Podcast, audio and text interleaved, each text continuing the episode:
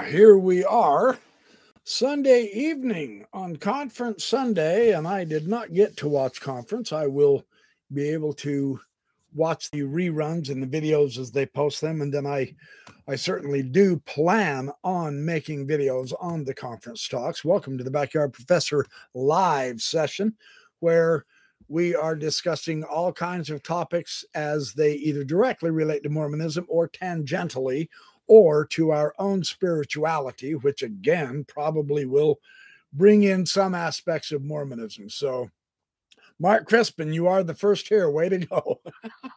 yeah, baby. That a boy. Be here or be square. I uh I've I've had a delightful day in studying uh videos, books, science articles, various reviews of books, etc. And uh, it is an incredibly interesting thing to recognize a dawning reality that is occurring that perhaps we are aware of or not, but we are living in a new day. Now, the crazy thing is with the astonishing scientifically supported, wonderful world communications that we have, information is proceeding at a blitzkrieg pace. Um, we can't keep up with it. It is electrifying. I've reviewed, I've been reviewing through at least eight books today, and uh, uh, every one of them are pretty much 2020 on and they are showing that a new approach has begun to occur and our definitions our understanding of various things just within this last 10 years has changed so dramatically that we can no longer maintain our understanding of just 10 years ago about various different groups of people, about various different philosophical themes, religious themes, science themes. Now, there has been a misunderstanding come up, and I want to hopefully correct that. Hey, Barbara Westhoff, good to see you. Um, and, and someone asked me uh, from my morning session this morning, how come you're dissing on scientists? I'm not dissing on scientists. I am showing other scientists who are concerned about the state of science today, at least in the United States. Now, I have been focusing because this is where I live in the United States attitude and approach to science versus religion or science versus Mormonism, etc. Apparently, elsewhere in the rest of the world, and I'm uninformed in this, and I need to inform myself better, but I just haven't. Uh, apparently, the problems with science is not occurring like they are here in this country. And uh, we are so politically inept with our political correctness that none of our politicians are very effective anymore. And this is an exceedingly dangerous thing that we Americans have to begin to correct by beginning first to vote when the voting options come up. Unfortunately, we're giving two really weak uh, runners into politics, no matter whether it's on the city council, the city, county, state, or national level. Uh, it just does not seem like there's anything coming up. So I, I don't talk about politics here. Uh, I'm just saying the political situation that has been forced into science is seriously dangerous and it's it's quite unfortunate. So tonight what i want to do and i i re-listened to my podcast this morning. Uh, i've noticed when there's a particular subject that i really do have a vested interest in i really emphasize stuff and I, am I'm, I'm trying to be more and more natural. So this is kind of a personal uh, quirk of mine that I've got to uh, overcome and just talk naturally instead of trying to emphasize everything. Because if I overemphasize everything, then nothing means anything, right? So anyway, I'll work on that. Um, hey Tim Rathbone, welcome. Good to see Alisa, Gayleen, good to see you. Doug Vincent, how you doing? So we're we're all coming in. Thank you. Um, this subject of science is a tricky one because people think that it is such a sacred cow that you cannot find anything wrong with it.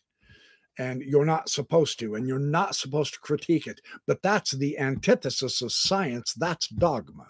And we don't want science to become a dogma. Science never has been a dogma until in my lifetime, which is really amazing. Um, I, I, I am quite stunned the more I read the history of the relationship of science and religion and all that, the dogmatic aspects, the scientistic view that has come out within the last 20 years is absolutely not in the spirit of science in any manner. Science is never supposed to worry about popularity or consensus appeal.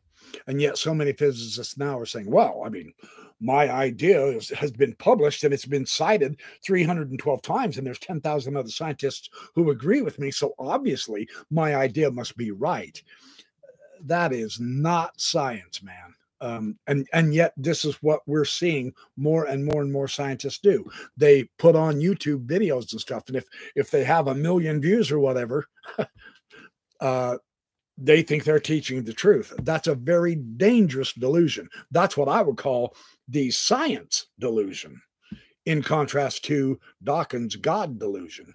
And we are experiencing that more and more and more in all areas of science, which is very dangerous. So I'm concerned about that. And so, yeah, I'm going to emphasize that somewhat off and on.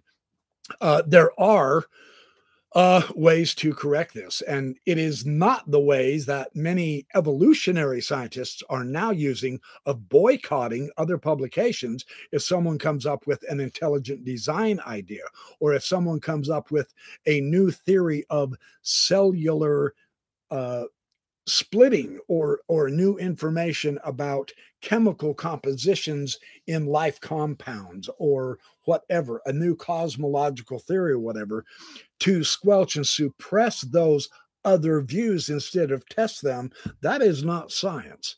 That becomes dogma. And now science is being called a religion by other scientists, and they hate doing that, but they're saying you're acting like it's a religion, and it's time to knock it off and pull back. So, the outsiders, the John Q public, if you see people say, well, atheism is just a religion, atheism is not a religion, it's a non belief, but they're acting like it's their religion the way they treat it and the way they promote it and the way they down and denigrate everybody else. That's what religion does. If atheism starts acting like religion, it is because it's becoming a religion. Just so you understand, that's not me saying this, that's others, scientists in the field. Science has become a dogma. Well, science is just the secular religion.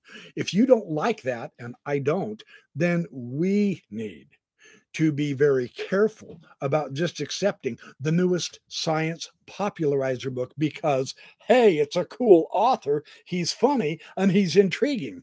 Intriguing is not a criteria for scientific fact. Like uh, one of my new heroes, Sabine Hossenfelder, has very crisply noted, as has as has John Lennox, the mathematician for decades at MIT, very prominent scholar and scientist and mathematician. They both said just because a scientist says something doesn't mean that science. We we they have great authority. That's true. I mean, nobody had greater popular appeal than Stephen Hawking. And yet tonight, I'm going to share some very, very disturbing, very incorrect philosophy that led him because he did not understand the philosophy, it led him to conclusions that have confused a whole generation of people. And what do you do? You remove the mistakes. That means you have to reassess materials over and over again. This is where we're at right now. Science is finding a much more difficult time getting funding. Without money, we don't progress. That's the way it is. Unfortunately, because of the way science has been forced on us, just like they complain that religion is forced on us now that their personal ideals and and views are being forced on us as the only true science and everyone else is ignorant if you don't accept our view uh, I, I have an unfortunate example of that from uh, Krauss tonight in one of his debates that I'll talk to you about.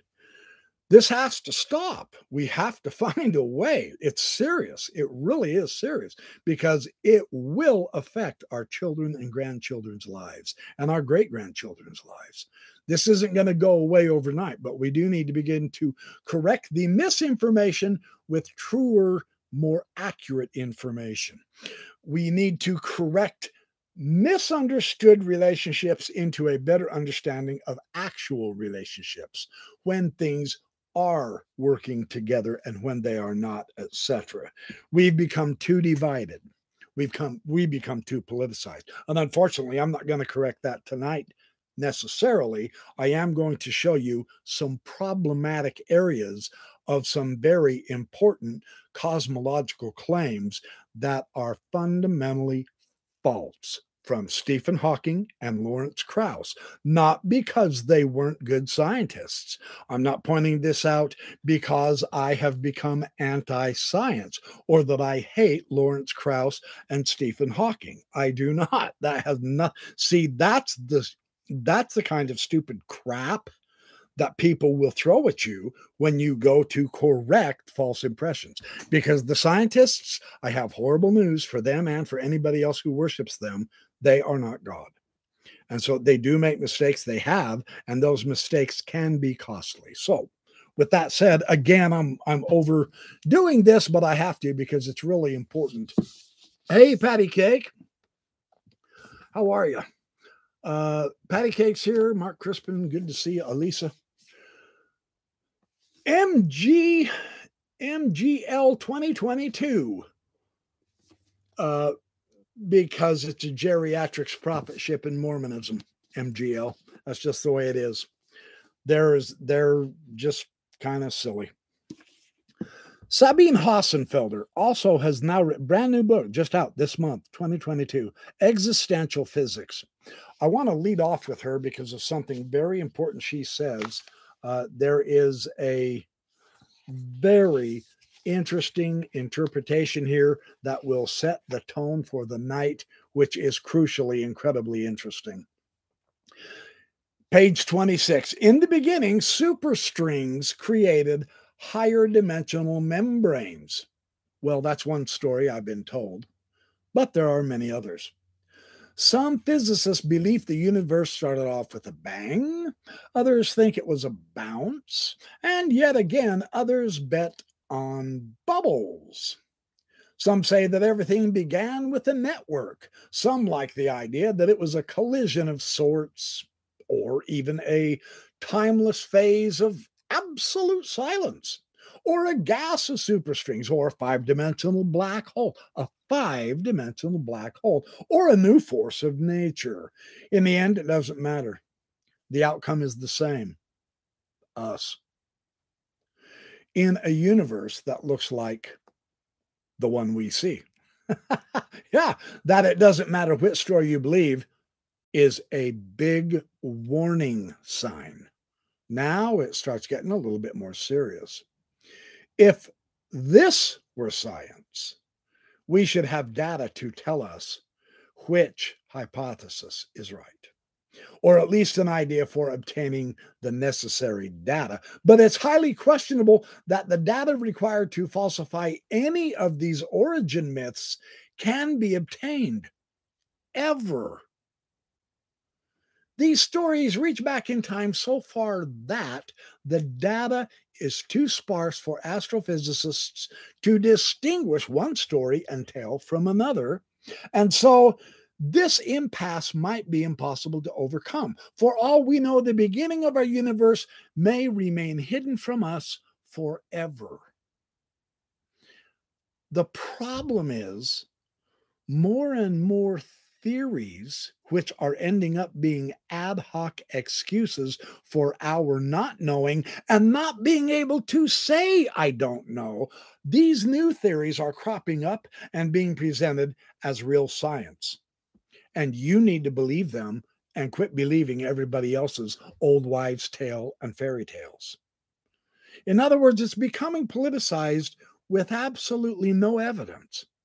And this is not a good state for science to be in, but that's what's happening. Let's talk about inflation.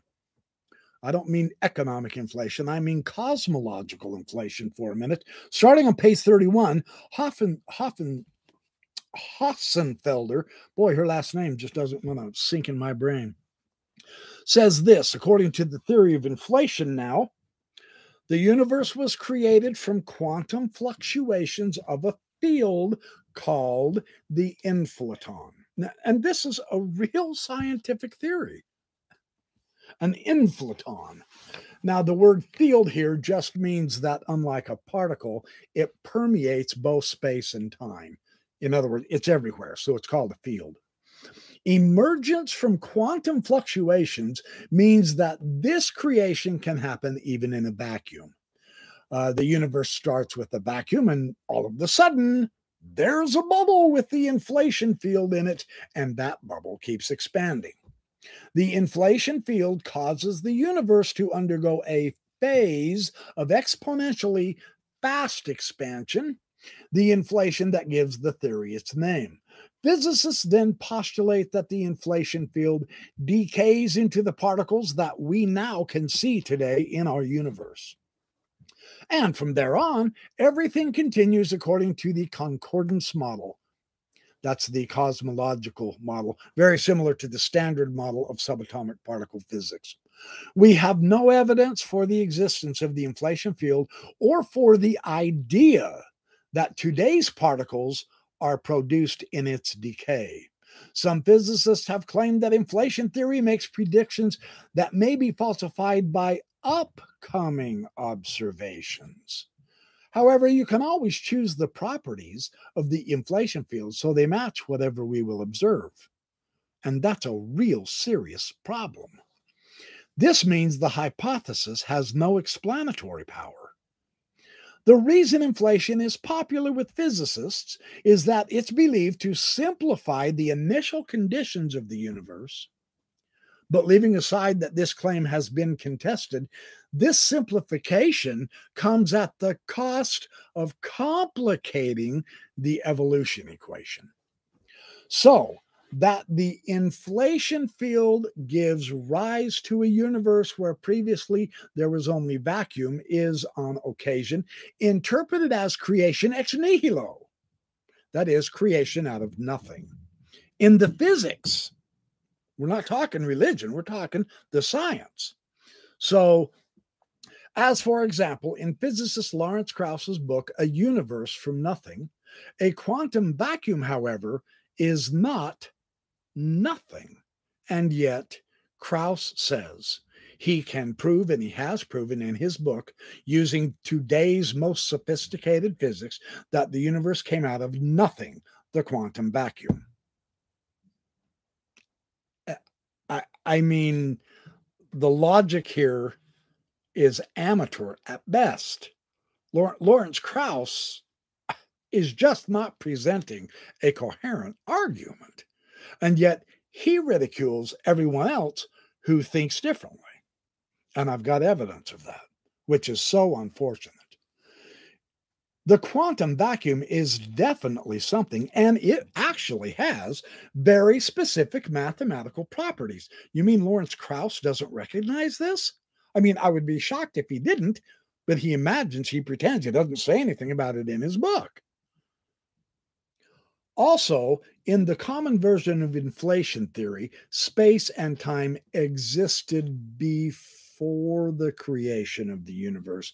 So it is clearly not creation ex nihilo. So, my first thought after reading this wonderful paragraph on page 32 is what Laplace told Napoleon when, when Napoleon asked him, Well, sir, I've read your book and I don't see any place for God in it. Well, I'm going to say to Krauss, the same response that Laplace told Napoleon when, when Krauss says, the universe came from nothing. I have no need of that hypothesis because Krauss presents no evidence. And in fact, his grand conclusion directly contradicts his entire book. That's the state of science in cosmology by one of the truly great astrophysicists. In other words, we're in trouble. Really? Now, I want to get to, I want to share with you. There is a YouTube debate. This is the title Krauss, Meyer, Lamoureux. The debate is on what's behind it all uh, God, science, and the universe. This was streamed six years ago. You can look it up on YouTube. The unique thing about this debate, there were several things that happened in the debate. Some were, most of them were unfortunate. Number one, Krauss got up there and he acted like a complete ass.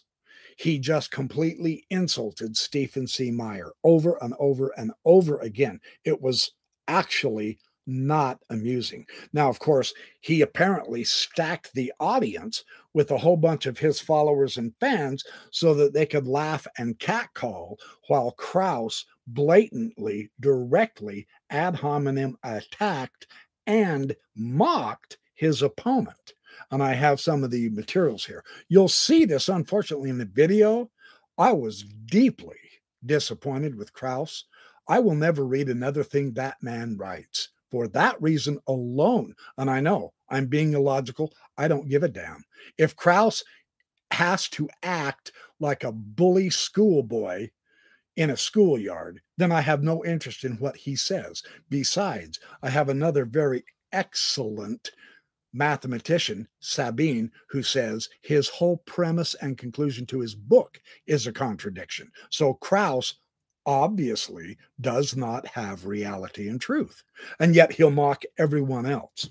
So the man he mocked was a man named Stephen C. Meyer. I've received this book this week, The Return of the God Hypothesis. He describes this issue. Unfortunately, during the debate, when it came to Meyer's turn to talk about it, uh, he ended up with a migraine, and you'll see this on the video. And so the debate did not go off as planned. Meyer was not able to give his full presentation with the intense and solid information he said he had prepared. Krauss, in the meantime, blustered and bluffed and farted the whole time through with his mouth, insulting everything Meyer was about. And it was positively embarrassing. If this is what science produces, we need to make a correction here. It doesn't matter how goddamn smart Krauss loves to brag about he his himself. He didn't show any intelligence at all that night, which is so unfortunate. The organizers of the forum that this debate took place, and this is it, this is in his prologue, in Meyer's prologue, called it What's Behind It All God, Science, and the Universe. Professor Krauss, then of Arizona State University, and I were a logical match to discuss this question from opposing points of view. Indeed, he and I had debated twice before. You can also see that on YouTube. And I had often debated other scientific atheists during the preceding decade. Krauss, who spoke first, had a reputation not only as an accomplished physicist, which he is, this is what makes this so unfortunate. He genuinely is an accomplished physicist, but also as a bold and outspoken controversialist, which has become unacceptable in scientific discourse. And if it hasn't, then we, the public, need to start screaming our heads off that it is unacceptable. It produced no light, just heat. The whole damn debate. It was dis. If I'd paid to be that debate, I would have said thanks to this idiot pointing to Krauss, I would have demanded my money back. That's how bad it was. Really, seriously, you have to watch the debate to see if I'm kidding. I was horrified in some respects. And he has a talent for explaining scientific ideas to popular audiences. He is also well known for his provocative thesis that quantum physics can explain how the universe came into being from nothing. Instead, he began by declaring the topic of the forum unworthy of reflection and by characterizing me as unworthy of engagement. And he really did say this just blunt. I was so embarrassed for him. What a twit. Indeed, he began the debate indulging in nearly 10 minutes of what his boisterous supporters clearly regarded as deliciously personal invective, denouncing both me and by extension, the organizers of the forum. He has no respect and therefore he gets none. That's how this works, Mr. Krauss. If you appear on stage with someone talking about these ideas, it gives the impression that the ideas are worth debating or that the person is worth debating, Professor Krauss declared. In this case, neither is true. What an asshole. I mean, that's uncalled for. And that was his opening comment. It, it, just pissed me off. Now, let me tell you a little bit about Stephen Meyer. He is an intelligent design proponent. That much is crystal clear from reading him. I ran across him in another YouTube video I had watched. Someone had mentioned him and they said he's really good. And I said, all right, well, let's check him out. You know, so I watched one of his uh, interviews, and he's got like 50 of them on YouTube. So he's got about 100 of them on YouTube. So I watched one and I said, Oh, that was kind of interesting. So I heard he had several debates. He had talked about a couple of them. So I looked up those debates on YouTube. And I watched the first one and I said, All right, well, let's watch this. Let's watch this chemical evolutionist trouts the intelligent designer scientist. Uh, Meyer held his own. In fact, I came across thinking he did way better than I ever expected him to. Hmm. So I watched another one of his debates. And in my opinion, he won the night. I'm going, wait a minute. These aren't these aren't Mickey Mouse people he's debating. That was a pretty serious, intense debate. And it seemed to me like Meyer had the better argument based on the evidence. Wow. Now, I have read books like this Intelligent Design Creationism and Its Critics. And this one is by Robert T. Pennock where they trounce the intelligent design scholars and their ideas. This was in 2002. I read this book and I thought, okay, well, intelligent design will never show up. Well, like I say, today's a new day. And I always like looking, I always like looking at all ideas and all views. So we're in a new age, 2022. Stephen Meyer wasn't around when Pennock did his research. And then I've got several other books against intelligent design. So I watched Stephen Meyer trying to figure out uh, how in the hell is he going to put intelligent design even in a debate and not come out with egg on his face. Well, the second interview he did really good and he was quite articulate and his knowledge blew me away. The third debate, the fourth debate, the fifth debate and I'm going, damn, this guy is really knowledgeable. He knows everything about the cosmology issues. He knows everything about the chemistry and origin of life issues. He is very, very knowledgeable about evolution. He knows all about consciousness studies. This guy is really smart. And it shocked me. So I thought, someone out there can defeat him. So I watched about eight, nine, ten major sponsored two and a half to three hour long debates where both sides present their best evidence and refute the contentions against their claim? Stephen Meyer really impressed me. So I have purchased his books. I'm willing to let the man present his case, and I will share some of the information with you guys. What intelligent design has been characterized and the emphasis of intelligent design back in 2000 to 2010 is old information. There's a new interpretation out.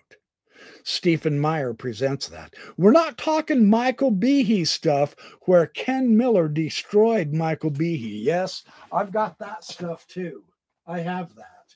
Darwin's Black Box. Yes, I've got that. I, that's Michael Behe's. And yes, I have. Uh, yes, I have. Uh, what's his nose? Where is it? Where is it?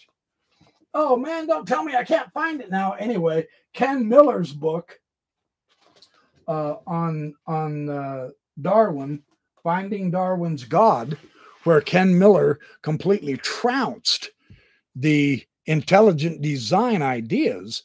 Well, now there's new evidence coming out, astonishingly enough, that now I think there's going to be another reassessment.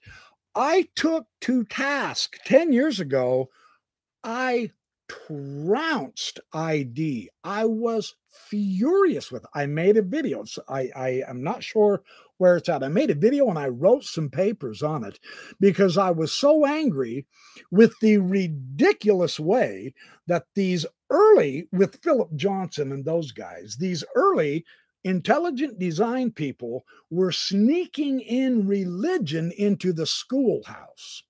And the Dover trial stopped that. Okay. So I told the intelligent design community, none of them watched me. I am virtually a nobody. Nobody cares whether I even exist. It doesn't matter. But I told them publicly anyway. I said, listen, you guys, you need to pull your heads out of the mud. And if you have scientific evidence, if you want to be science, then for the love of God, be science. Quit masquerading as science and trying to sneak in this stupid biblical creationism crap. Now, if you want to claim you're a religion, I have no problem with you. None whatsoever. It's all good. Intelligent design as religion is mark. Go start a church and become multi-billionaires. Everybody else does because religion is just bullshit these days. It's all about the money. Just look at the Mormon church. 100 plus billion dollars in capital and they don't only give they only barely give 5 million dollars to the to the people experiencing a famine. So if you want to be a religion, great. But if you're going to claim to be science, then damn you, be science. That was my critique. And I'll be go to hell. In the last 20 years, since Robert T. Pennock did his truly comprehensive analysis of intelligent design and blew them out of the water. In the last 20 years, a gentleman named Stephen Meyer has arisen. He's gotten through his PhD program. He's written four very, what I consider to be very interesting looking books, which I will carefully peruse and read because for the first time it looks for all the world to me like intelligent design has stopped the masquerading and they have actually found some areas where they believe there's evidence for an intelligent designer, which astounds me. But Stephen Meyer astounds me even more because he's making his case let me share with you his view of Lawrence Krauss and his nonsense philosophical case against a creator, imagining that he has established science proves the universe came from nothing and it did not. Let me share this with you. This is incredible. What does scientific evidence, and this is on page three, okay? What does the scientific evidence imply about the existence of God? Or, as the organizers of the forum put it, what is behind it all? Now, he had a migraine during the debate and he could not continue very well. So, he has written the book so that he could express what he was going to put into the debate. And you'll see that if you watch the video. If you don't watch the video, you're losing out. It was spectacular. Krauss answers that question with an emphatic nothing. Nothing is behind it all. Nothing at all. Nothing whatsoever. And, or at least nothing but the laws of physics. Though he denounces philosophy as a vacuous enterprise. And this is what this is the downfall of today's scientists, in my opinion. Uh, and I will share some more information on Hawking as well, and uh, Krauss and Dawkins. They are superb scientists. There is no question. No one questions that either.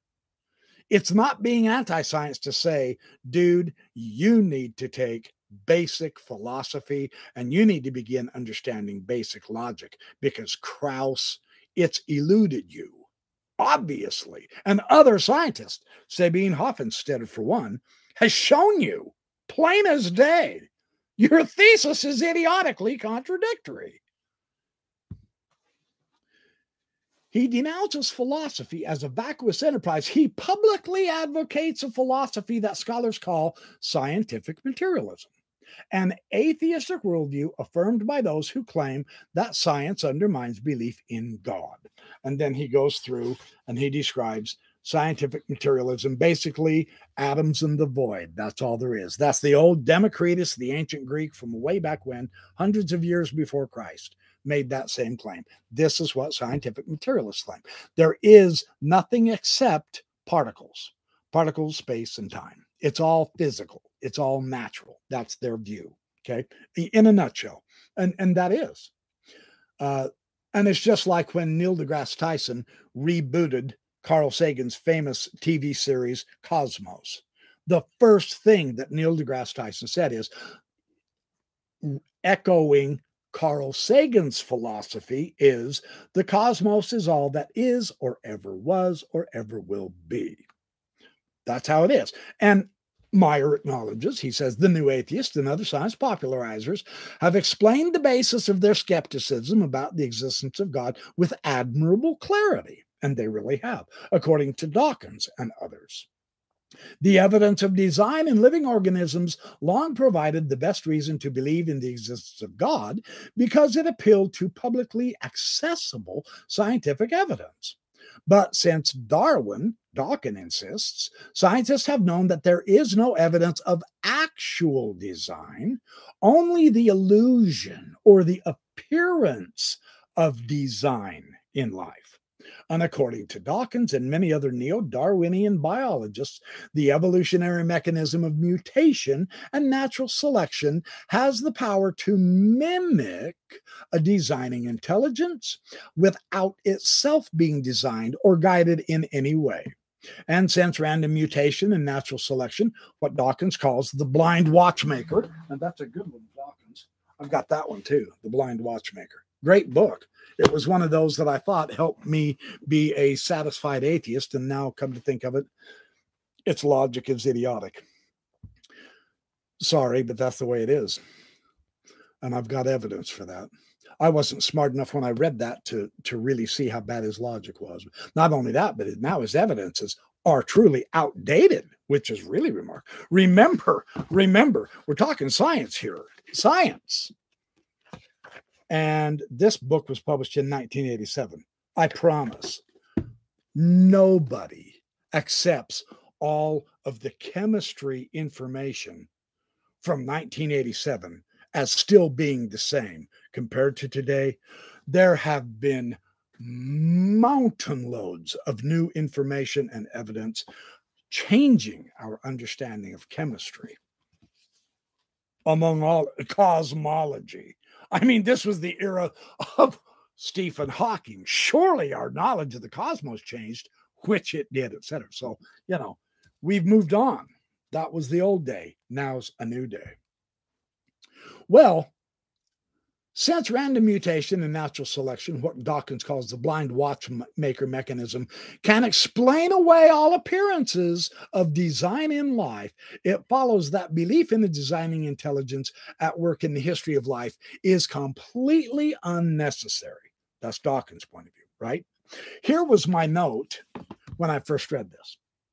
So Dawkins would say that if it looks like a duck, smells like a duck, walks like a duck, flies mm-hmm. like a duck, quacks like a duck, breeds like a duck, and bleeds like a duck, it's not really a duck.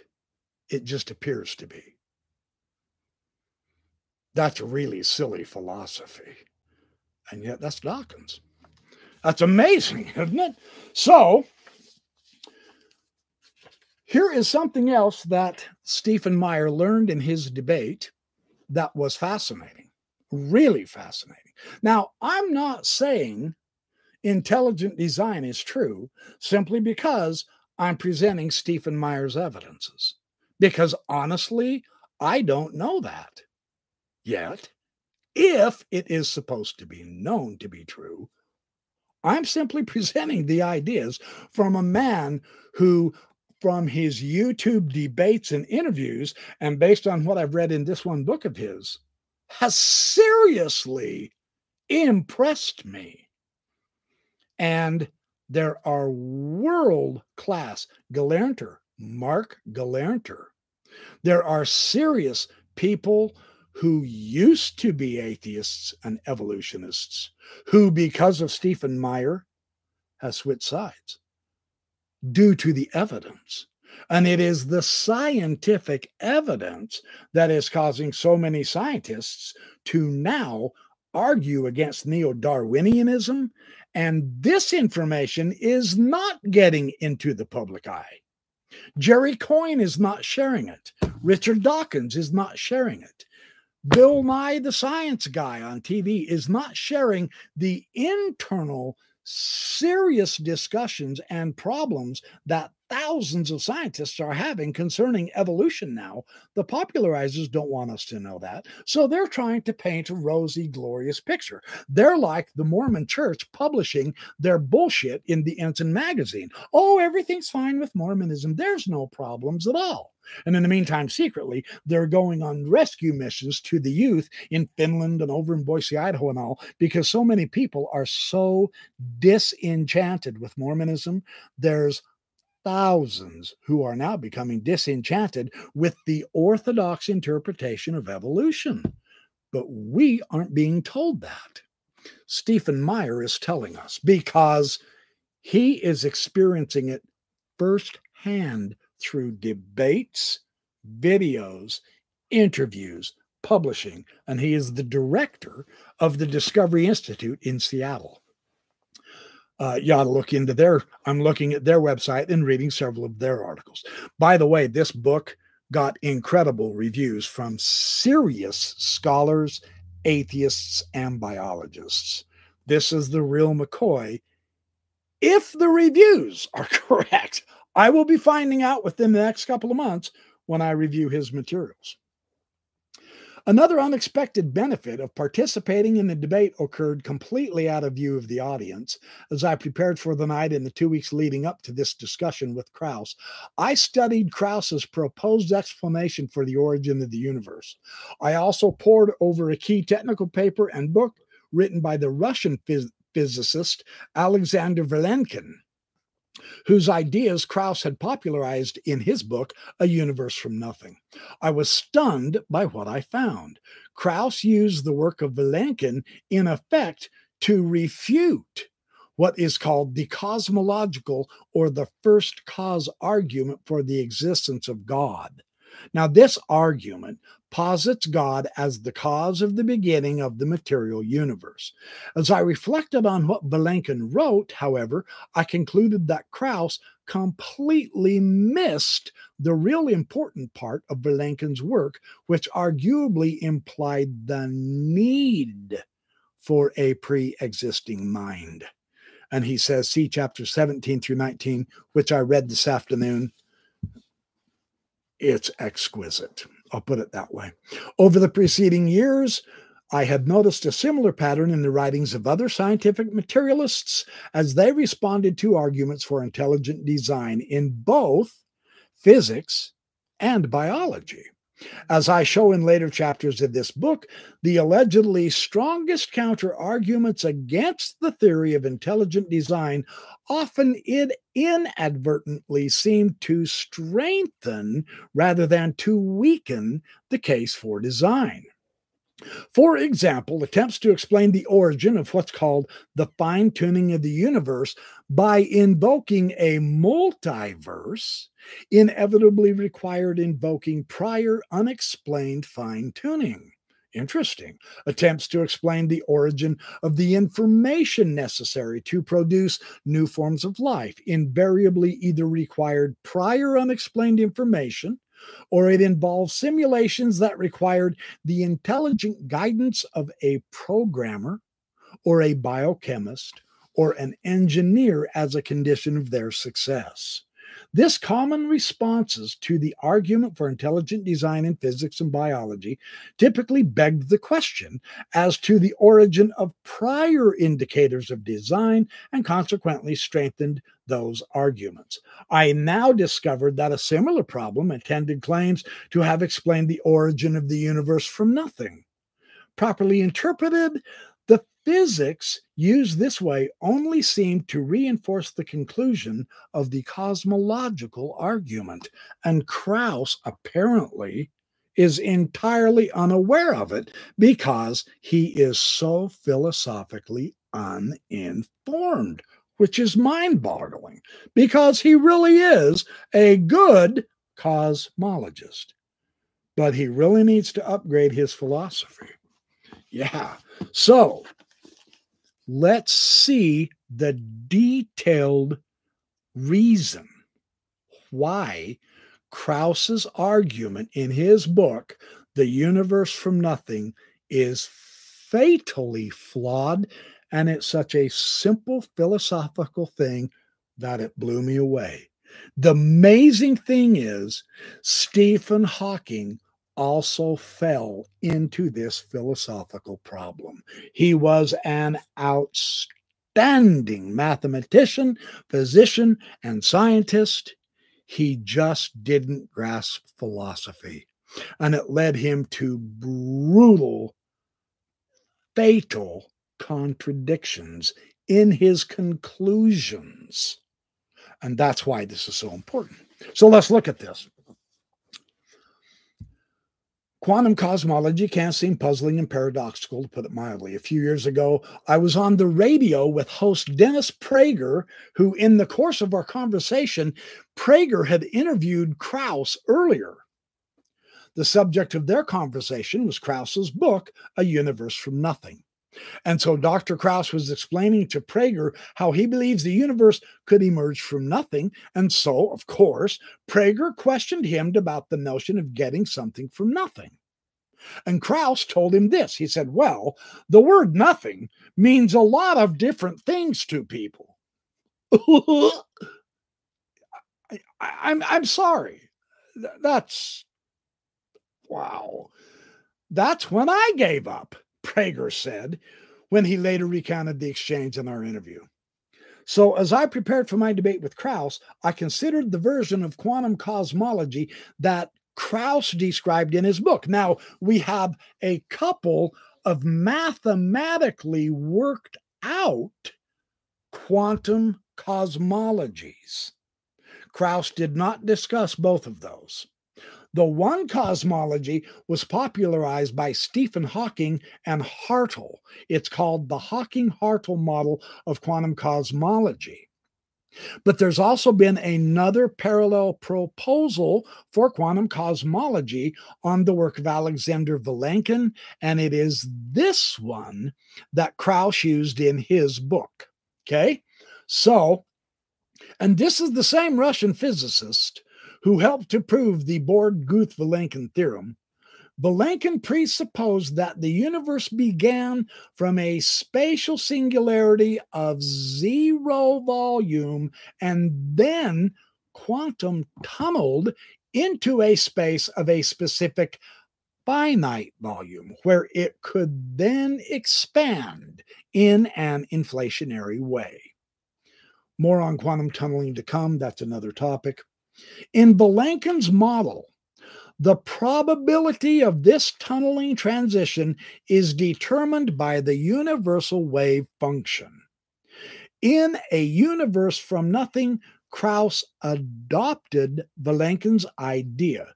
There he argued that the laws of physics explained how the universe could have emerged from nothing, and that those laws which he seemed to define as part of nothing, also show that nothing is unstable. Interestingly, in 2014, and that's not that long ago, just eight years ago,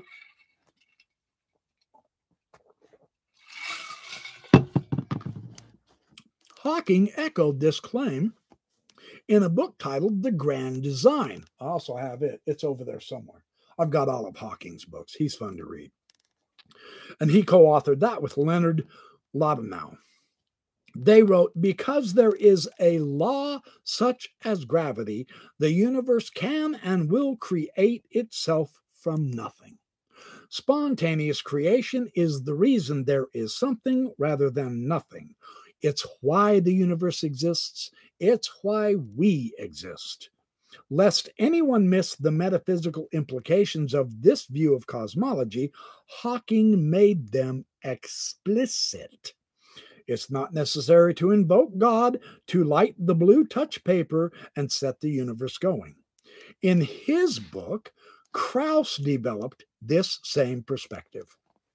So, when I first read Krauss's book, I discovered that the lion's share of his discussion attempted to describe how material particles in the universe emerged from pre existing energy rich fields that existed in pre existing space. This is Lawrence Krauss. This space and energy presumably arose from the singularity at the Big Bang. Okay, so, and this is in the book Return of the God Hypothesis, brand new 2020 book for those of you who just got in. So, near the end of this discussion, Krauss, clearly sensitive to the objection that neither space nor energy qualified as genuine nothing, he acknowledged that he had not yet established his main claim. So, this is a good thing. That's good. But then, in a short chapter near the end of the book, he attempted to prove the thesis of his book that the laws of physics could explain how the universe itself arose from literally nothing. He did so with the cursory description of Alexander Vilenkin's work in quantum cosmology. I found Krauss's discussion of quantum cosmology intellectually unsatisfying. Nevertheless, his discussion of Vilenkin's work spurred me to track down Vilenkin's books and articles and learn how Vilenkin interpreted the quantum cosmology. That's something I also will do. I mean, Stephen Meyer reminds me of me. This is what I do. You want proof? Look behind me at all my damn books I've wasted all my money on. my money and my life. It's a blast to learn. I love it. So, wouldn't have it any other way. He wrote his philosophically sensitive book, that is Vilenkin, and it's called Many Worlds in One. That's another one I'm going to buy soon.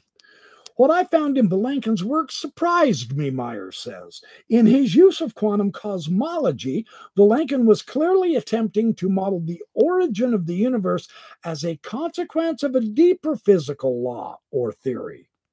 but he exhibited a much more profound sense of the difficulty of this endeavor than either Krauss or Hawking did. He also showed a keen sense of the paradoxical, even the contradictory aspects of invoking.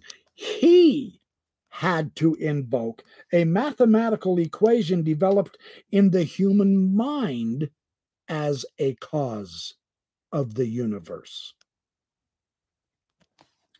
My reading of Vilenkin led me to conclude that quantum cosmology had not explained the origin of the universe in purely physical or material terms. Instead, although he likely would not agree, it seemed clear to me that to the extent that quantum cosmology did accurately describe the origin and the early state of the universe, it had a several unexpected theistic implications. Now, let's look at the laws of physics and the universe.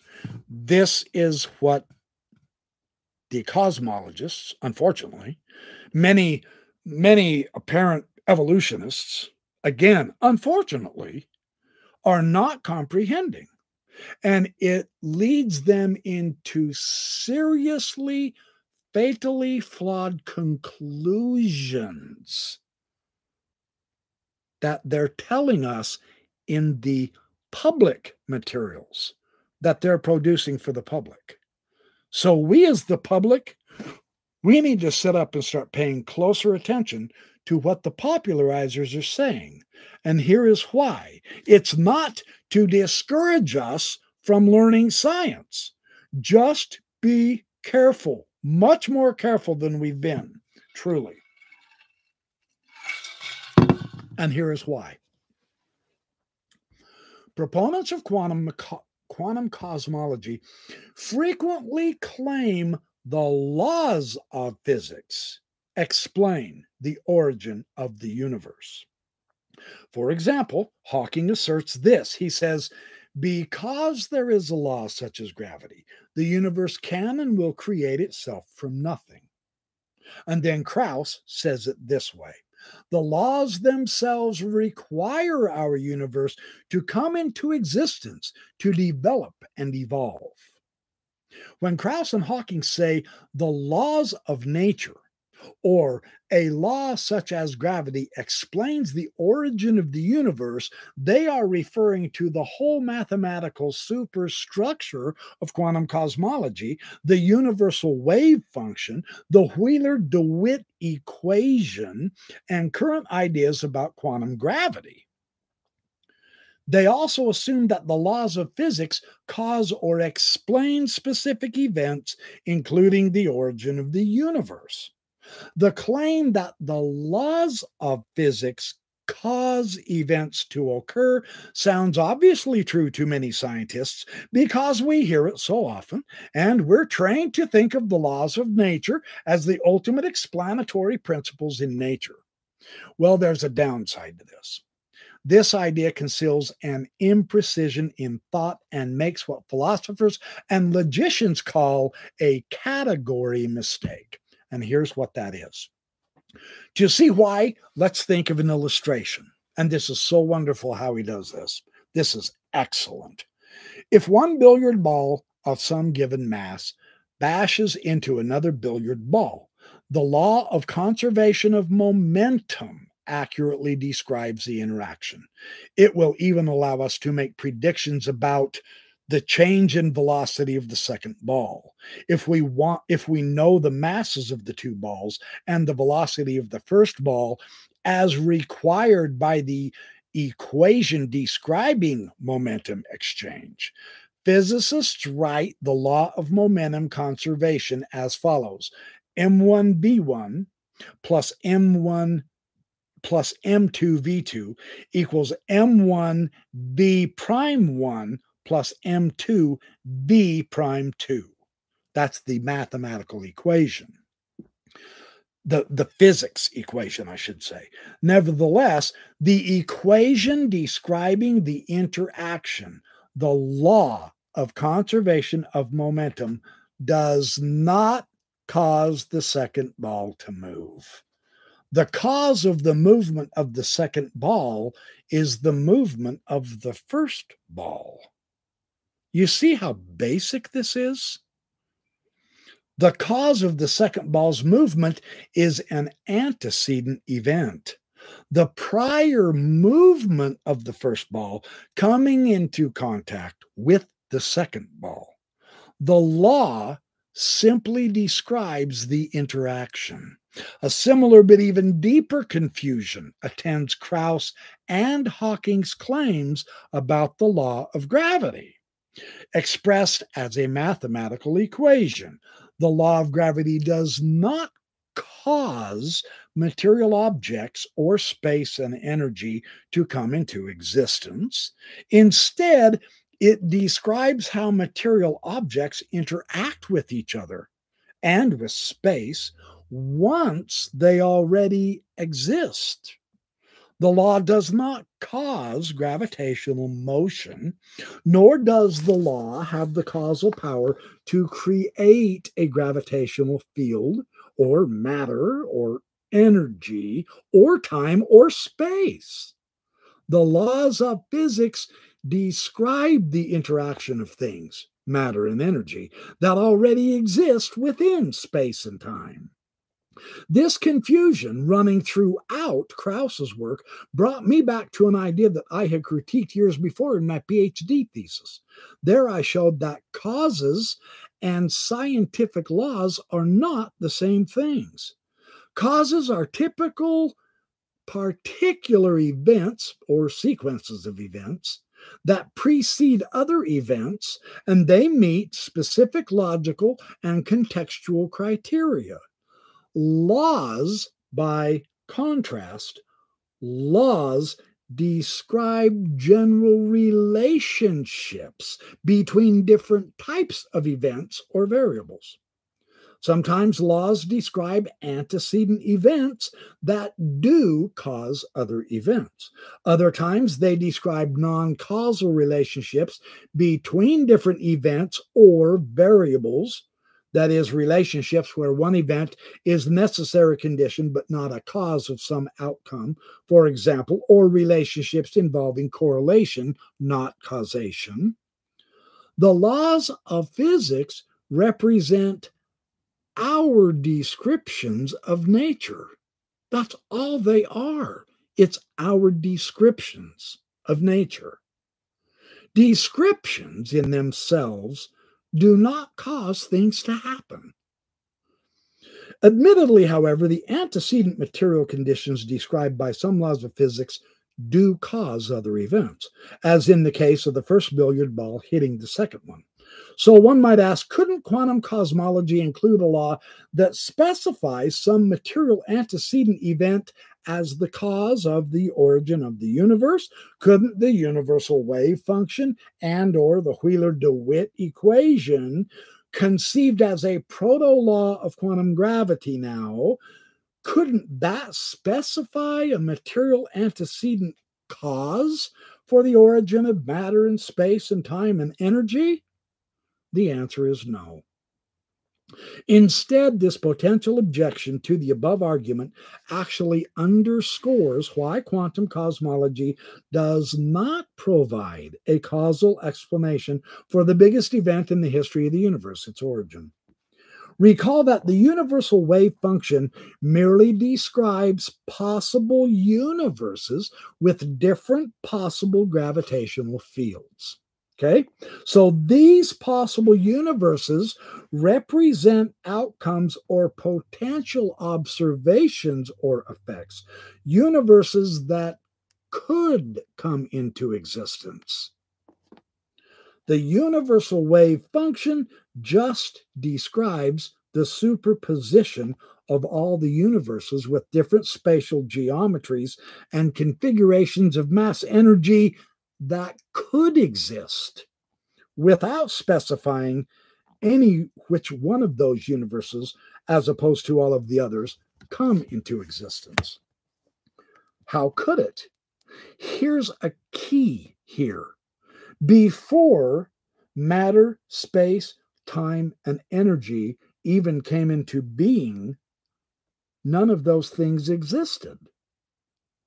So, in both main models of quantum cosmology, the outcomes described by psi, that is the wave function, the universal wave function, this arises from an initial temporal singularity of zero spatial volume. Zero. Quantum cosmology presupposes this singularity, but it does not propose a physical cause or explanation for the origin of the universal wave function. And it also doesn't provide a physical cause or explanation of the possible universes that may emerge out of the singularity. So, the law describing momentum exchange in the billiard ball example did not cause the second billiard ball to move when it was contacted by the first billiard ball. Instead, the movement of the first billiard ball caused that. In the case of quantum cosmology, prior to the law or the mathematical function of psi, which putatively explains the origin of the physical universe, there are no antecedent billiard balls. There are no physical particles. There are no energy fields, not even in time. Psi, the universal wave function, merely describes the possible universes with different possible gravitational fields that could arise from a singularity.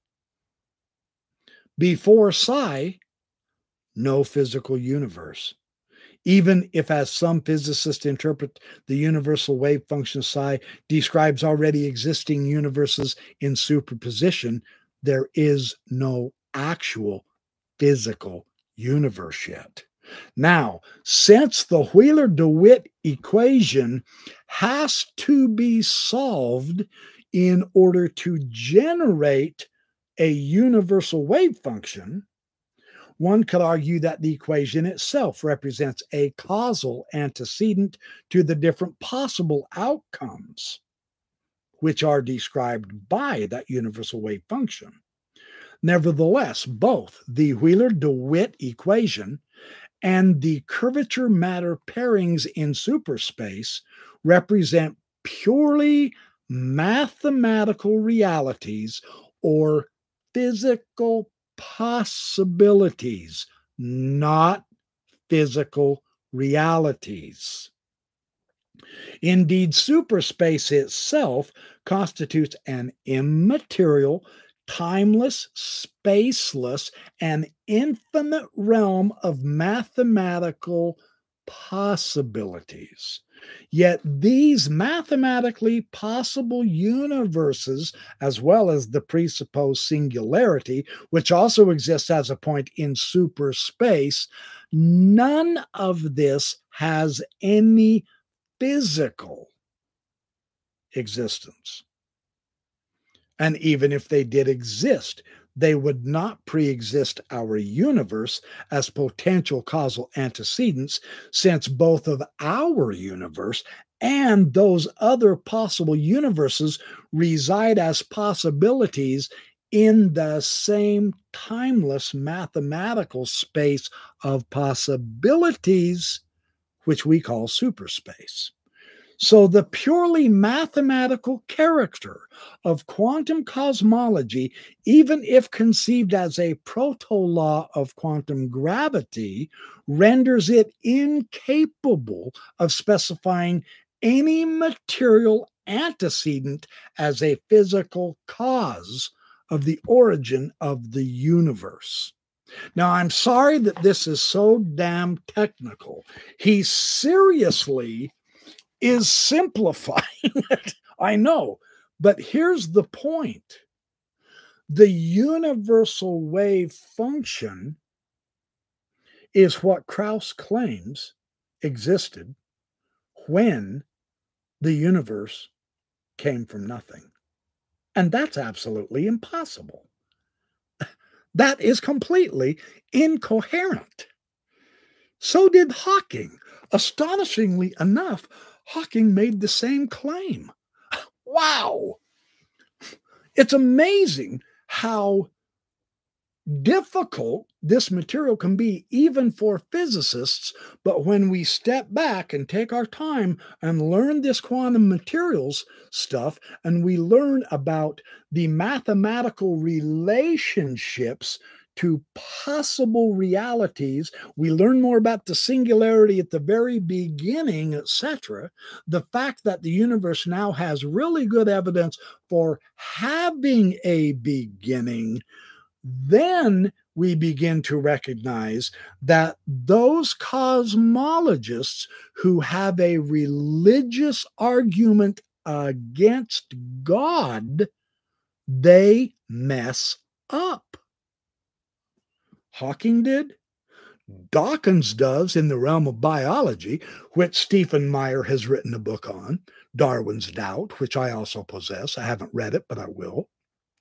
And now cosmology with Lawrence Krauss and Stephen Hawking. It's a and in the chemistry of the living cell.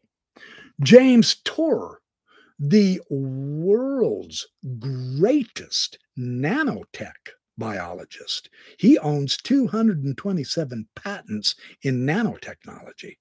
He is understood and known to be the world's greatest nanotechnology scientist. He has produced astonishing applications in nanotechnology that help improve our world.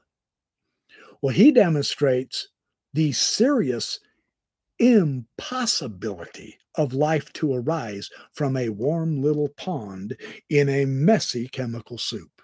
He says that is fundamentally impossible. If you get a chance, you need to look up James Tour on the YouTube. He is a Christian. Actually, he's a Jew who believes in Jesus Christ, and he says so. Don't let that put you off. This man is raving genius. He is us astonishingly knowledgeable, and he will show you step by step why life cannot arise out of the chemical soup. It's breathtaking to see him. James Tour, T O U R. Look him up if you think I'm kidding. Phenomenal man. Absolutely incredible. These themes are the reason I'm bringing these up is because the conclusions based on sloppy philosophy thinking and illogical premises, and thus misunderstanding how this can lead to that without contradiction, is always messed up in Krauss and Hawking. And that's sad that's really amazing and interesting that that happens. And I, I was going to get to, uh, I'm running out of time. There's another story about Isaac Newton that I wanted to get to that, oh, it's really long. I'll save that for another time if you're interested. You're probably not. I'm sure science is boring the hell out of all of us. And it's too bad because it's the most exciting topic going. But we love to hear criticisms against Mormonism and all that. And I'm not doing that very well tonight. And so I'm not sharing gossip, I'm sharing knowledge. And so that's the way it goes.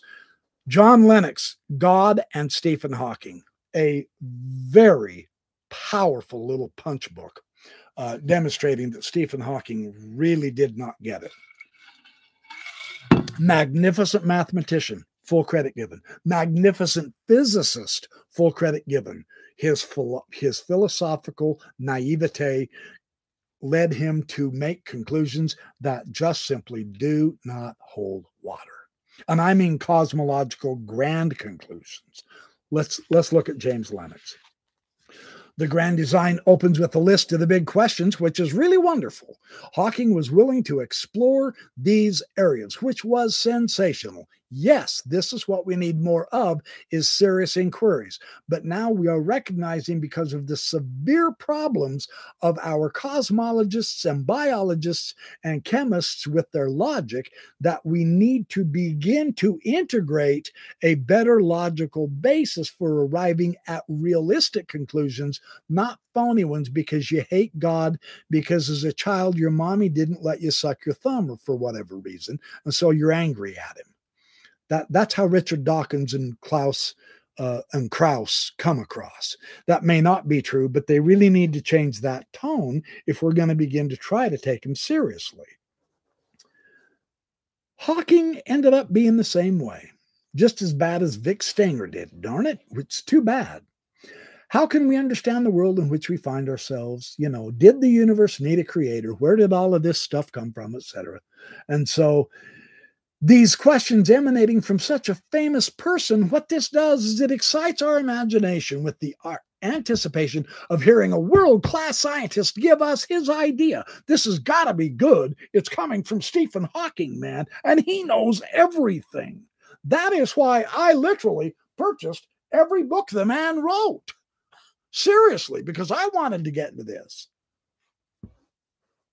So let's take a look if that is what we expect, a great mind exploring the philosophical questions, and we get finally really good answers based on science, then wow, we are in for a shock. Because in his very next words, Hawking dismisses philosophy. Referring to his list of questions, he says, Traditionally, these are questions for philosophy, but philosophy is dead. It has not kept up with modern developments in science, particularly in physics. As a result, scientists have become the bearers of the torch of discovery in our quest for knowledge. He's daydreaming because his philosophy just destroys his whole book. And that's so unfortunate. And Let's see what Lennox says.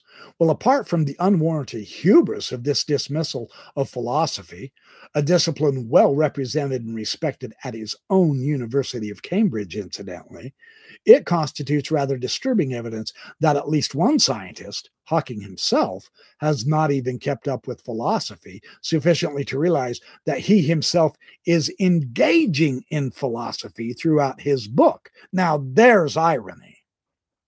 Yeah. The very first thing I notice is that Hawking's statement about philosophy is itself a philosophical statement. It is manifestly not a statement of science. It is a metaphysical statement about science. Therefore, his statement that philosophy is dead contradicts itself. It is a classic example of logical incoherence. That's too bad he fell into that. Hawking's attitude to philosophy contrasts remarkably with that of Albert Einstein in a letter supporting the teaching of history and philosophy of science to physicists. Now let's turn to Einstein. I fully agree with you about the significance of educational value of methodology, as well as history and philosophy of science. So many people today, and even professional scientists, seem to me like someone who has seen thousands of trees but has never seen a forest a knowledge of the historic and the philosophical background, Einstein says, gives that kind of independence from prejudices of his generation from which most scientists are suffering. This independence created by philosophical insight is, in my opinion, the mark of distinction between a mere artisan or specialist and a real seeker after truth. Quite the contrast, isn't it? Furthermore, Hawking's statement that scientists have become the bearers of the torch of discovery smacks of scientism. The view that science is the only way to truth. It is a conviction characteristic of that movement in secular thought known as the New Atheism, although its ideas are mostly only new in the aggressive way they are presented rather than in their intellectual content. For any scientist, and let alone a science superstar, to disparage philosophy on the one hand, and then at once to adopt a self contradictory philosophical stance on the other hand, is not the wisest thing to do. I should say not, especially at the beginning of a book that is designed to be convincing. Nobel laureate Sir Peter Medawar pointed out this danger long ago in his excellent book, Advice to a Young Scientist, which ought to be compulsory reading for all scientists. There is no quicker way for a scientist to bring discredit upon himself and upon his profession than roundly to declare, particularly when no declaration of any kind is called for, that science knows or soon will know the answers to all questions worth asking, and that questions which do not admit a scientific answer are in some way non questions or pseudo questions that only simpletons ask and only the gullible profess to be able to answer.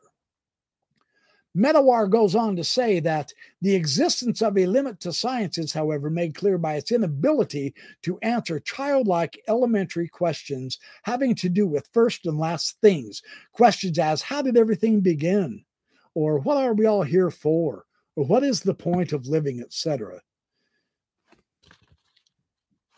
The next point I want to bring is a matter of logic, a self creating universe. And here again, this is Hawking. And of course, Krauss lamely followed after Hawking and used the same philosophical naivete in coming to his conclusion, which was directly contradictory of his entire book. I mean, wow. And this stuff sells by the millions, and people read it. And because it's from a scientist, they believe it. They believe this is what science is when it's only the personal scientist's own interpretation and opinion. It's amazing. I mean, I'm getting, I, I, I, was pissed as hell that I was brainwashed by Mormonism and religion. Now I'm finding out, and I'm getting pissed as hell that science is also brainwashing us with their view that's not even accurate either. I mean, for Pete's sake, everything I thought I knew was true is all a brainwash in every single discipline you know, life gets a little bit difficult, and I can see why there's anger boiling up in our country when we're discovering shit like this. I'm starting to comprehend it because it's starting to rile me up too, and it should be. So let's keep looking. One of the main conclusions of his book, The Grand Design, is, and here's what he says because there is a law of gravity the universe can and will create itself out of nothing. Now, we saw Stephen C. Meyer completely obliterate that silly tissue of silliness. That's so philosophically wrong, it's amazing. Here is Lennox's interpretation, which is also extremely powerful. First, a general comment on this key expression of Hawking's belief. Notice this is not science. You can't say science teaches because there is a law of gravity, the universe can and will create itself out of nothing. That is Stephen Hawking's naive, contradictory philosophy, not science. So let's see how Lennox exposes this. Philosophy is dead, according to Hawking. Okay. Well, however, one of the main tasks of philosophy is to train people in the art of definition, of logical analysis, and argument. Is Hawking really telling us that this is also dead? Surely not. However, it would seem that some of his arguments could have profited from a little more attention to the matter of clarity of definition and logical analysis. We shall start with the statement just quoted. The first question to ask is what does Hawking mean when he uses the word nothing in his statement, the universe can and will create itself out of nothing? What we notice is the assumption in the first part of the statement because there is a law of gravity. Hawking assumes, therefore, that a law of gravity exists. one presumes also that he believes gravity itself exists for the simple reason that an abstract mathematical law on its own would be vacuous with nothing to describe, a point to which we shall return. The main issue for now, however, is that gravity or a law of gravity is not nothing. If he is using that word in usual philosophic correct sense of non being, if he is not, then he should have told us that. We don't know how he understands nothing, right? That's the point. He's being too vague. It's not fair on the reader.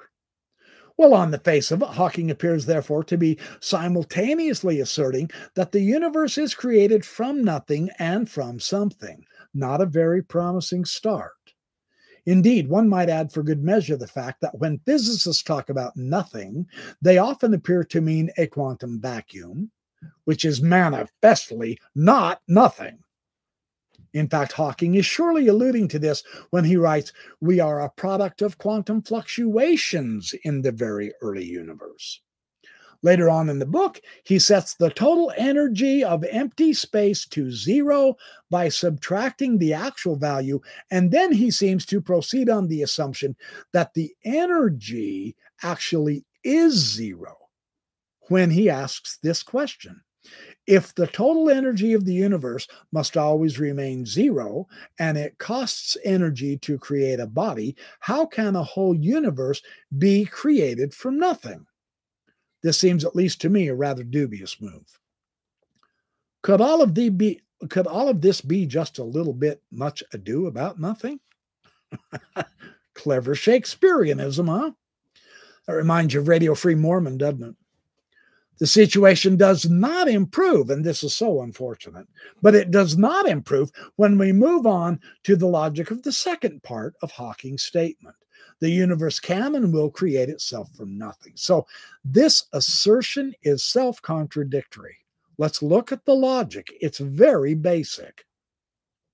If we say X creates Y, we presuppose the existence of X in the first place in order to bring Y into existence.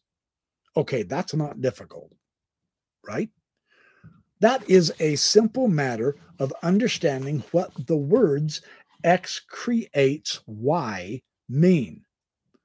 So, therefore, if we say X creates X, we imply that we are presupposing the existence of X in order to account for the existence of X. This is obviously self contradictory and thus logically incoherent, even if we put x equal to the universe.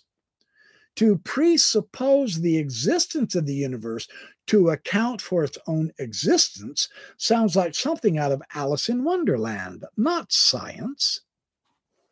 It is seldom that one finds in a single statement two distinct levels of contradiction, but Hawking appears to have constructed such a statement. He says the universe comes from a nothing that turns out to be a something, self contradiction number one. And then he says the universe creates itself, self contradiction number two. But that is not all. His notion his notion that a law of nature, that is gravity, a law of gravity explains the existence of the universe, is also self contradictory since a law of nature, by definition, surely depends on its own existence of the prior existence of the nature it purports to describe.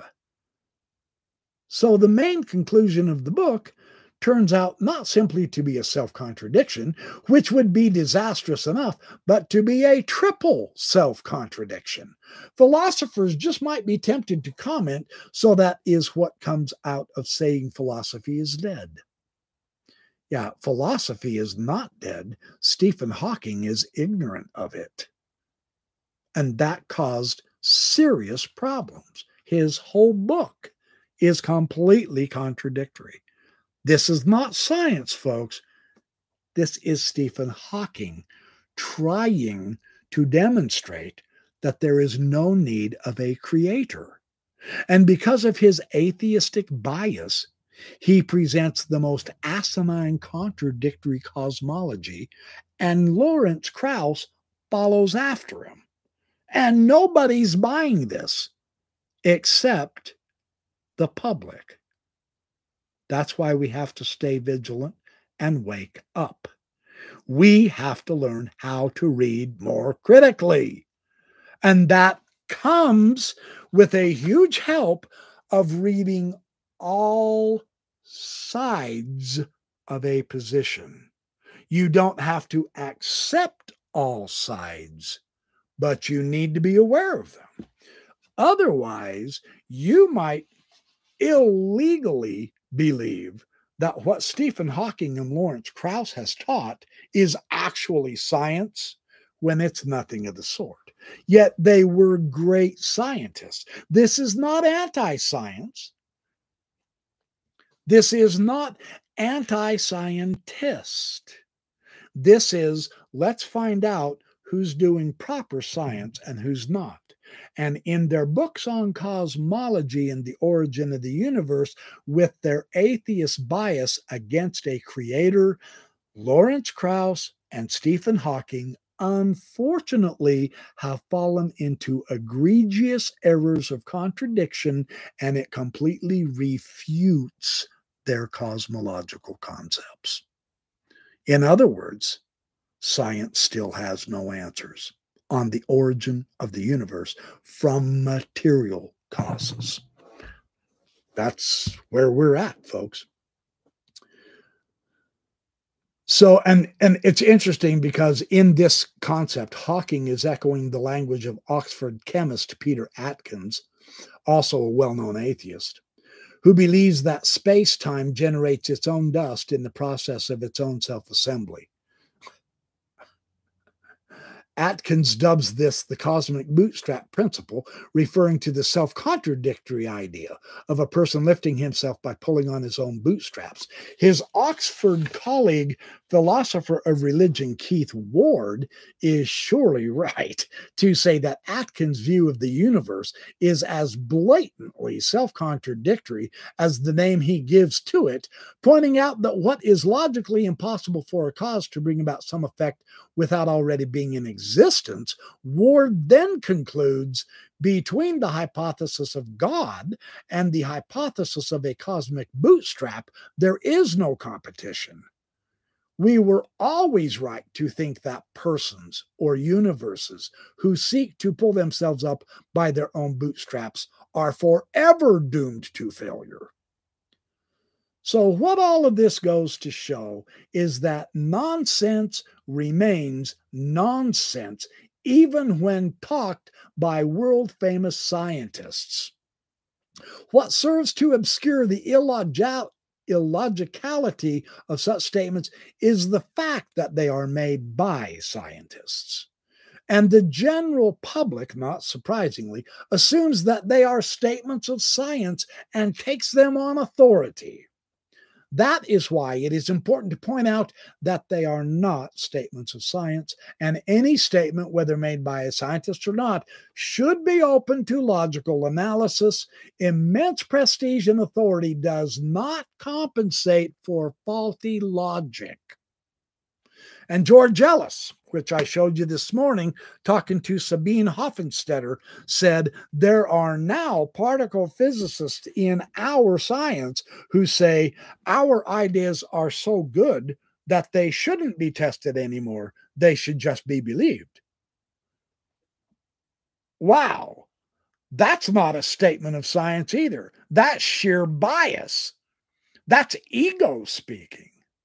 So, the whole point is this issue of God and science is not over.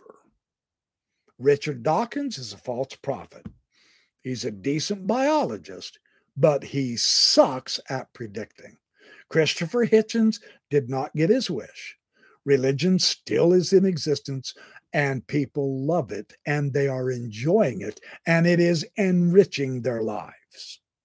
Science still exists. It is still powerful. It is still useful. It still blesses our lives. But if we allow it to slip into mere wish fulfilling hope, it's going to fail because of its basis of having to have evidence of observations. Isaac Newton got it right. And he was an intelligent designer scientist, but he got it right. He said, We need to explore the world because we have brains that are fallible. And so we have to cross check ourselves. We have to be very careful because we love to lie to ourselves. And unfortunately, there's many who love to lie to all others. And we need to cross check that with actual observations of how is the world. We don't worry about how God should have made the world or how the world should function, etc. Let's go see how it functions. That would be the scientific approach. Observation has to be a part of that as much as possible. Not this lame idea that philosophy is dead and therefore laws of physics cause the universe to exist from nothing. That's pure bunk. That's philosophical naivety and just wrong. It's sad that such great scientists and physicists and cosmologists actually believe that and teach it when they should know better Lawrence Krauss, of course, refuses to read any criticisms against him, and he refuses to believe or change his tune. He is as bad as David Bednar of the Mormon Apostles. He's almost as bad as Dallin Oaks of the Mormon 12 Apostles, because he's the same damn way. Everything Dallin Oaks says is, is scripture. Bednar even said, I am scripture. Well, Krauss is acting the same damn way. I am science. What I say is true because it's the way it is. And yet he completely messes up on the grandest subject of all in a blatant contradiction. So we know he can't be right. So, what is right? We don't know yet, right? That is why I keep studying. I, there you go you know, because it's fun, it's delightful. It makes you feel fulfilled as a seeker. It, it gives you goals in life. I have a goal to restudy this issue. I gave the atheists their due. I read about 76, 78, 80, however many atheist books over there. I read them all when I was an atheist, and I absolutely studied them and learned their materials. Now I'm going to do the same thing for the other side. Here's the catch the new day we're in really interestingly shows that it's not the religious people whose complaints are as important to pay attention to concerning the scientists and their arrogance and their blatant contradictions. It's not the religious people that are leading this charge into better preparation for real truth of the universe. It is other scientists, mathematicians, philosophers themselves. On top of that, the religious people are also speaking. I mean, you have Polkinghorne, Plantinga, you have all kinds of Christian philosophers, Jewish philosophers, Jewish scientists. This goes across the religion board. It doesn't matter. Even Mormon scientists, Steven L. Peck's Excellent Evolving Faith. There's lots of voices out there that is saying we have to do better because of the obvious fact that we have to do better. So that's basically what I wanted to share with you tonight. And I did not go all the way through Uh, I did not even go all the way through John C. Lennox. If you're interested in in furthering this information, uh, let me know in the comments, and I'll be glad to share more of John Lennox. He's the fabulous mathematician out of MIT and UCLA. This is not a fly by nighter mathematician. He's very powerful. Uh, and he tears Stephen Hawking apart. You know, none of the scientists have the last word, and they're trying to convince us that they do have the last word. And unfortunately, too many people are being overawed by their authority. Just like in Mormonism, the congregation just shuts up and believes everything they're told. Well, the vast majority of Americans are in the same boat. That's because we're so overawed with authority of science because it works so well. Well, let's keep it working well, but that means we keep the same standards of excellence and not let these other scientists with idiotic personal diatribes against religion take over how science works. That's what we do not want. The ones who are proposing extra universes and extra dimensions and strings and inflation and every silly thing in their head in order to explain our universe. They propose an outside influence well, that's what they're bitching about. The problem of intelligent design is you can't propose an outside influence to explain the universe. And yet they turn around and hypocritically do the same damn thing, but they call it science. And the scientists themselves are saying, nope, that is not science. That is not science. So we got to keep abreast of developments. I will try to do my part and help out with with as many videos as I can make, unless I bore you all to death. There's literally virtually almost nobody here anymore. So apparently, um, actually learning materials is much more difficult for people to want to do than listening to gossip about something or other. I, am not quite sure why that works, but we need to turn our brains on. We talk about it all the time. We bitch and moan about the Mormons turning our brains off and their brain dead, and then we don't want to actually do the hard work of turning our brains back on and using them. We've got a lot of work to do, don't we? So, anyway, thanks for watching Backyard Professor videos. I shall return next weekend. I may be doing a, a special Saturday session. I don't know. If not, I will do a Sunday morning, 10 o'clock, and I will do a Sunday evening, 6 p.m for the next Backyard Professor videos. Stay tuned. In the meantime, have a great week. I appreciate all of you. I'm glad uh, you guys showed up. Thank you for all the likes. Appreciate all that. So, uh, hey, Dan Vogel, glad you showed up, brother. I'm trying to turn your comment on. He says, beware of Christian apologists. Yeah, yeah, you got to be careful of Christian apologists too. Absolutely. On the other hand, you have to understand their statements and their views, but you don't have to believe them any more than you have to believe scientists, Mormon prophets, or anybody, any woman or man off the street either. So we all have to look at everything we can and analyze it. Oh, hey, Debbie Joe, welcome. John Robarski, you're here too. Good to see you. Doug Vincent, you're very welcome. Mo, you. Hey, good to see you. Tim Rathbone. Hey, Geoplanet Jane, thank you. Uh, I have not read Nature much of yet. I will start though because of these people that I'm reading. They're suggesting I read Nature. I will, uh, but I am I am looking into some of those as I can. So thanks for the question. Great question. All right. Oh, Debbie Joe, thank you. That's very kind of you. Anyway, okay, you guys. Yeah, baby. I opened with yeah, baby, and I'll close with yeah, baby. Love you guys. Appreciate y'all. Hey, uh, I will see you on Wednesday night. It's going to be a good Wednesday night. If I remember right, we're going to have the author of the Method Infinite, Cheryl Bruno. You won't want to miss that Mormonism Live. And, uh, and then I'll see you guys next weekend sometime. All righty. Hasta la vista, baby. Fun stuff.